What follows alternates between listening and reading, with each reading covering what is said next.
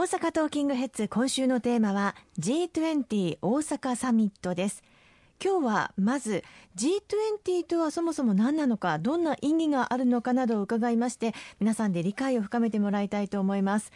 G7 サミットというのはこれまで日本でも行われてきましたがその規模の大きいものと思っていいんでしょうか？あのそうですね。G7 サミットあるいは G8 サミットというのは、はい、沖縄で行われたこと、うん、あるいは北海道の洞爺湖で行われたことそして最近では2016年に伊勢志摩で行われたサミットというのをご記憶かと思います、まあ、7カ国8カ国で回してますので、まあ、78年に1回は日本で行われるというのが、まあ、G7、G8 サミットなんですけれども G20 サミット、まあ、今回大阪で行われますけれどもこれはあの2008年のリーマンショックの後に立ち上がった会議でして、名前の通りその G20 ですから20カ国を中心メンバーとして、さらに招待国を数カ国招いて、まあ、30数カ国の首脳が集まるという会議になります。20カ国で回しますので、なかなか議長の出番が回ってくることは少ないんですけれども、うん、今回この2019年初めて日本が議長国になるということで、日本で初めて G20 サミットが開催されることになるんです。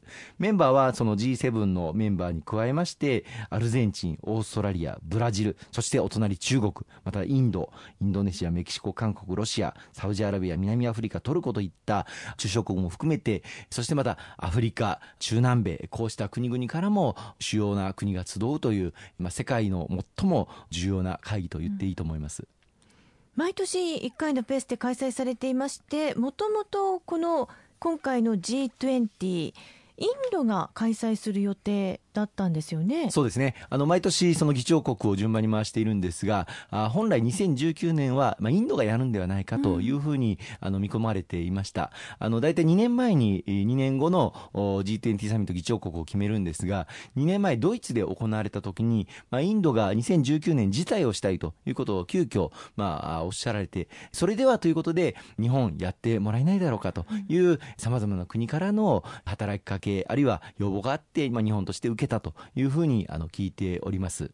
でその後、日本のどこで開催するのかを決めるために石川さんも働きかけを行いまして大阪が立候補しようということになったんですよね。本当に多くの皆様のお力をいただいて、まあ、今申し上げた通りそり2019年、日本でやるということは急遽決まったもんですからあの外務省もどこでやるかということを事前に、えー、地方自治体と調整をしたりすることなくじゃあ2019年、これはめめったにあの得られない、大変重要な議長職という名誉なポストなのでお受けしようということが決まったんですがその後じゃあ日本のどこでやるかという調整が始まったんですね。で、私はやはりこの G20 サミットの重要性考えたときに、また路地面、特にその三十数カ国の首脳が一堂に会する、まあ、それだけの、まあ、空港の機能を持つ場所、また3万人の方々が集う規模感、そしてあの警備体制、まあ、ホテルの数も含めてですね、取れる街というふうに考えたときに、まあ、日本中探してもそんなに受け入れることができる街というのはないんだろうなというふうに思っていたんです。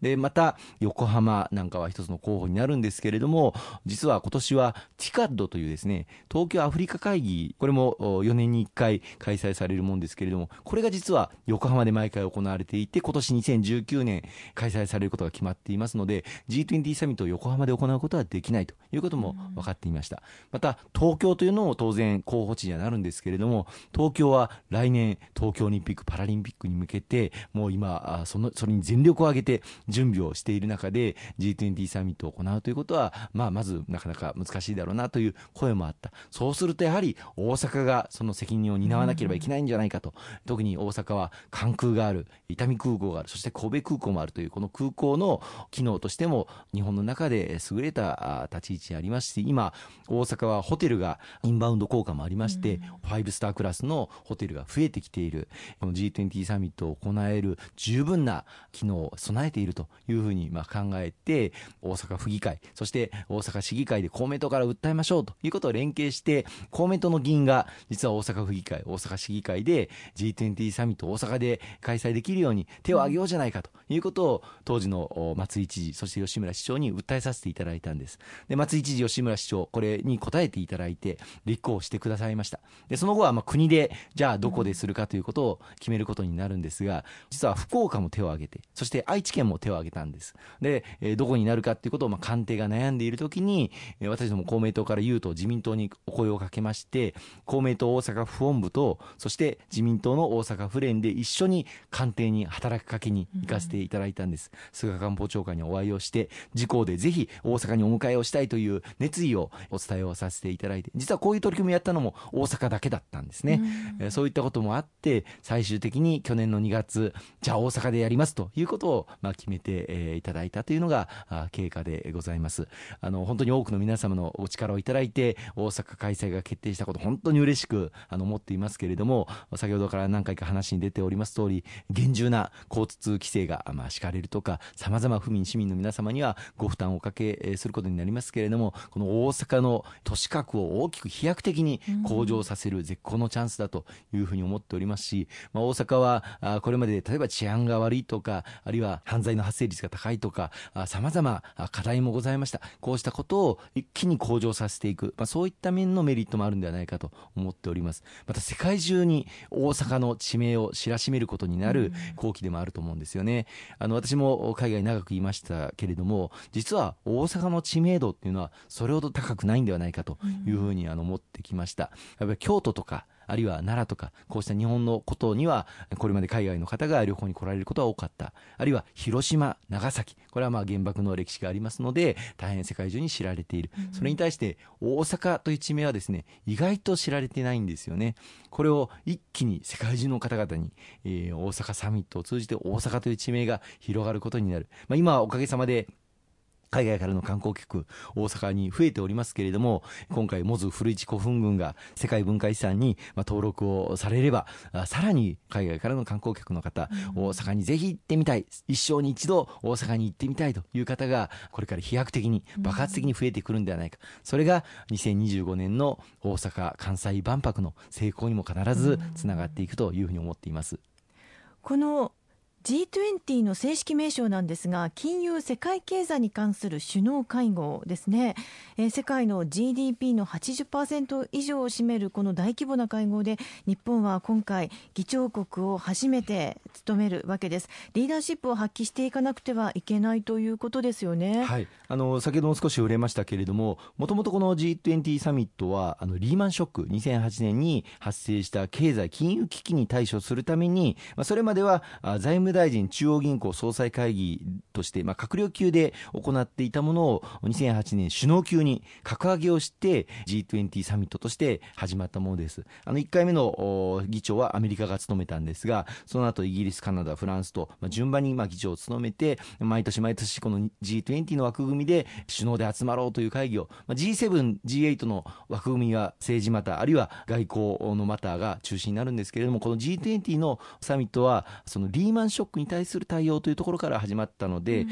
えー、財政あるいは金融こうしたことが主要な議題になっていく。これを世界の G20 の諸国とそして招待国で話し合うという枠組みになるんです。でポイントはこの20カ国で実は世界の全体の GDP の8割を占める、そういう国々が含まれているということですので世界の貿易あるいは経済そういった枠組みをまあ議論する大変重要な会議をまあ世界経済大国の一つである日本が今回初めて議長国を務めさせていただくということだということをご理解いただければと思います。